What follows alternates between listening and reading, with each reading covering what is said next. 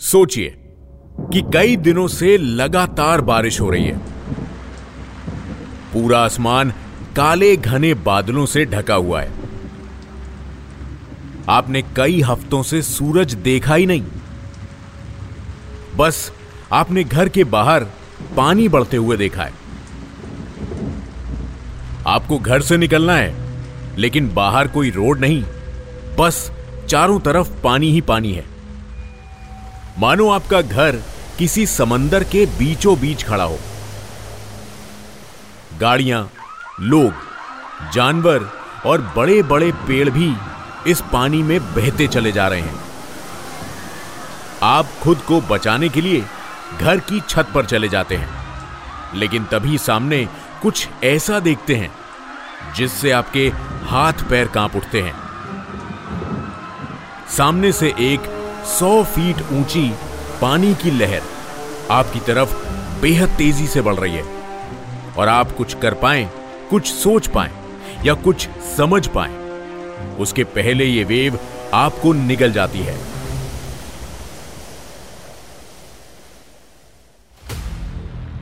क्या ऐसा होना पॉसिबल है? क्यों नहीं? पहले भी तो ऐसा हुआ है। ये मैं नहीं कह रहा। ये कह रही है, दुनिया भर की ढेर सारी किताबें और कई धर्म। हालाँकि ये कहानी आपको कौन बता रहा है? उसके बेसिस पर कहानी के कैरेक्टर्स और लोकेशंस बदल जाते हैं। कहानी का मेन कैरेक्टर है एक इंसान। उसका नाम शायद नोआ था। शायद मनु।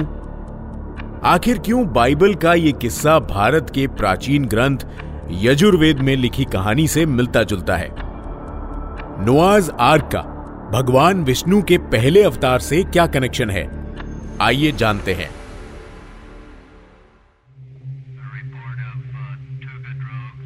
मिस्ट्रीज थियरीज एंड योन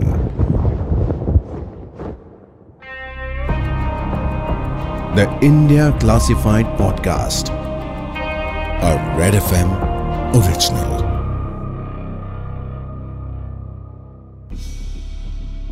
नमस्कार, मैं हूँ पूरब और आप सुन रहे हैं इंडिया क्लासिफाइड। इस पॉडकास्ट में हम आपके लिए लेकर आते हैं कुछ ऐसी मिस्ट्रीज कुछ ऐसे सीक्रेट्स जिन्हें डीकोड करना मुश्किल साबित हुआ है।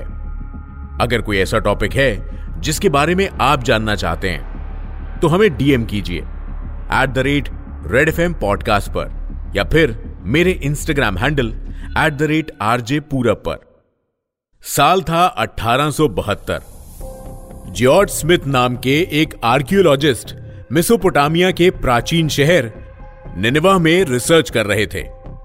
खुदाई करते हुए उनके हाथ लगा एक पत्थर का टैबलेट, जिस पर कुछ लिखावट थी। जॉर्ज ने लैंग्वेज डिकोड की तो उन्हें पता चला कि उस प्राचीन पत्थर पर लिखी हुई कहानी तो वो पहले से जानते हैं। ये कहानी थी नोआज आर्क की। जो बाइबल के ओल्ड टेस्टामेंट से मिलती है।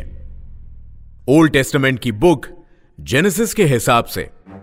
हज़ारों साल पहले एक टाइम ऐसा आया था कि भगवान इंसानों से तंग आ गए थे। हर तरफ़ बढ़ रही लालच, हिंसा और क्राइम को देखकर उन्हें लगा कि इंसानों का अंत कर देना ज़रूरी है। भगवान ने सोचा कि पृथ्वी को अपने मूल रूप में लाकर फिर से जीवन की शुरुआत की जानी चाहिए। इस बड़ी ज़िम्मेदारी के लिए उन्हें एक नैतिक, यानी एक ईमानदार इंसान की ज़रूरत थी। उन्होंने नोहा नाम के एक प्रीचर को चुना और उससे कहा कि जल्द ही एक ऐसी बाढ़ आने वाली है जो सब तहस नहस कर देगी। इस बाढ़ से बचने के लिए नोआ को एक आर्क, यानी बोट बनानी थी। यह बोट कितनी बड़ी होगी? कौन सी लकड़ी से बनेगी? और इसका ढांचा कैसा होगा? यह सब भगवान ने नोआ को बताया। इस बोट में नोआ के परिवार के अलावा और भी कई लिविंग ऑर्गेनिजम्स जाने वाले थे। नोआ को अपने साथ ले जाने थे पेड़ पौधे और जानवरों की हर स्पीशीज के एक मेल और एक फीमेल, ताकि प्रलय के बाद जीवन की फिर से स्थापना हो सके। नोआ ने गॉड के इंस्ट्रक्शंस के हिसाब से एक विशाल बोट बनाई। और सारे लिविंग ऑर्गेनिजम्स को उसमें जगा दी। इसके बाद अगले 40 दिनों तक लगातार बारिश हुई। वाटर लेवल्स इतने बढ़े कि सारे ओशंस एक हो गए। दुनिया का हर शहर डूब गया। लगभग पाँच महीनों तक इस बाढ़ ने पृथ्वी पर तबाही फैलाई। बची तो बस नोआ की बोट। 150 दिन बाद पानी कम हुआ और बोट तैरते हुए टर्की के एररट के पहाड़ पर आकर रुकी। फिर माउंट एररट से एक नए सिविलाइजेशन की शुरुआत हुई। अपोकलिप्स यानी प्रलय की इस कहानी का इंडियन वर्जन थोड़ा अलग है। यजुर्वेद में नोआ की जगह मनु की बात की गई है। लिखा है कि भगवान ने द्रमिड़ राजा मनु को नई दुनिया बसाने के लिए चुना था। उस समय मनु अपने सच बोलने के व्रत की वजह से पूरे देश में मशहूर थे। कहानी शुरू होती है एक आम दिन से। जब मनु रोज की तरह नदी में खड़े होकर पूजा कर रहे थे तो अचानक से छोटी सी एक मछली उनके पास आती है और अपनी जान बचाने के लिए प्रार्थना करने लगती है। मछली मनु से कहती है कि उसकी मदद नहीं की गई। तो वो जल्द ही बड़ी मछलियों का शिकार बन जाएगी। मनु इस मछली को अपने साथ राजमहल ले जाते हैं और उसकी देखभाल करने लगते हैं। लेकिन जैसे जैसे दिन गुजरते हैं, ये मछली साइज़ में बड़ी होती जाती है। उसे पहले कटोरे से मटके में शिफ्ट किया गया, फिर मटके से कुएँ में और फिर कुएँ से तालाब में। और हाँ, इस मछली के सर पर एक बड़ा सा सींग भी था। धीरे धीरे मछली इतनी बड़ी हो गई कि उसे समंदर में छोड़ देने के सिवा और कोई उपाय नहीं बचा। मछली के समंदर में जाते ही एक चमत्कार हुआ। उसने अपना रूप बदला और मनु के सामने भगवान विष्णु प्रकट हुए। पुराणों के हिसाब से यह भगवान विष्णु के दस अवतारों का पहला अवतार था। मत्स्य अवतार। भगवान ने कहा कि इतने समय मनु के साथ रहकर उन्हें विश्वास हो गया था। कि मनु में वो सारे गुण थे, जो एक बेहतर दुनिया की स्थापना करने के काम आएँगे। फिर उन्होंने उसे आने वाली बाढ़ के बारे में बताया। ठीक नुआ की तरह, मनु को भी एक मज़बूत बोट बनाने की ज़िम्मेदारी सौंपी गई।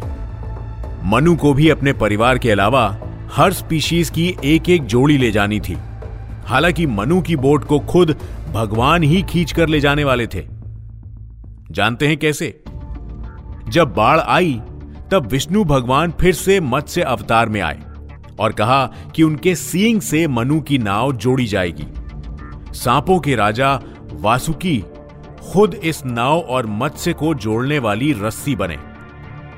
भगवान मनु की नाव को नॉर्थ इंडिया में मलय पर्वत तक ले गए। इस जगह को आज हम मनाली के नाम से जानते हैं। कहते हैं कि मनाली का नाम पहले मनु अलाया था। मनु अलाया का मतलब होता है मनु का घर। माना जाता है कि हम सब मनु के वंशज हैं और इसीलिए हमें मानव या मानुष बुलाया जाता है। और सिर्फ़ हमारी भाषाएँ ही क्यों? एक्सपर्ट्स की माने तो इंग्लिश वर्ड्स मैन और मैनकाइंड भी मनु से ही निकलते हैं। गौर करने वाली बात यह भी है कि नोआ की तरह मनु के भी तीन बेटे थे। जिनके नाम मिलते जुलते हैं। बाइबल के हिसाब से नोआ के बेटों के नाम थे शेम, हैम और जापेथ और इसी तरह मनु के बेटे थे जियापेटी, शर्मा और चर्मा। मनु और नोआ की कहानियाँ कई सवाल खड़े करती हैं। क्या ये दोनों एक ही इंसान थे? अगर थे तो बोट की लोकेशन अलग अलग क्यों बताई गई? क्या यह घटना सच भी है? अगर सच नहीं है तो फिर क्यों ये एक ऐसी कहानी है जो मेसोपोटामिया, चाइना, ग्रीक माइथोलॉजी और इस्लाम जैसे डाइवर्स कल्चर्स में भी हाईलाइट होती है? और जब इसके बारे में लिखा गया था, तब इंटरनेट तो क्या कोई फ़ोन भी नहीं होते थे। अगर ये बस एक कहानी है तो ये लगभग एक ही टाइमलाइन में दूसरे कॉन्टिनेंट्स पर कैसे फैली? नोआज आर्क एक ऐसी मिस्ट्री है जिसके जवाब लोग आज भी ढूंढ रहे हैं। कई अमेरिकन की मान्यता है कि एरारट माउंटेन्स में नोआज आर्स के सबूत मौजूद हैं। माउंट एररेट के पास ही में एक ऐसा जियोलॉजिकल फॉर्मेशन है, जिसे देखकर लगता है कि वहाँ एक विशाल बोट आकर रुकी होगी। 164 मीटर या 538 फीट बड़ी इस जगह को ड्यूरूपिनार फॉर्मेशन कहा जाता है। लोगों का कहना है कि ड्यूरोपिनार साइट की साइज़ शेप और बाइबल में नोआज आर्क का डिस्क्रिप्शन बिल्कुल एक जैसा है।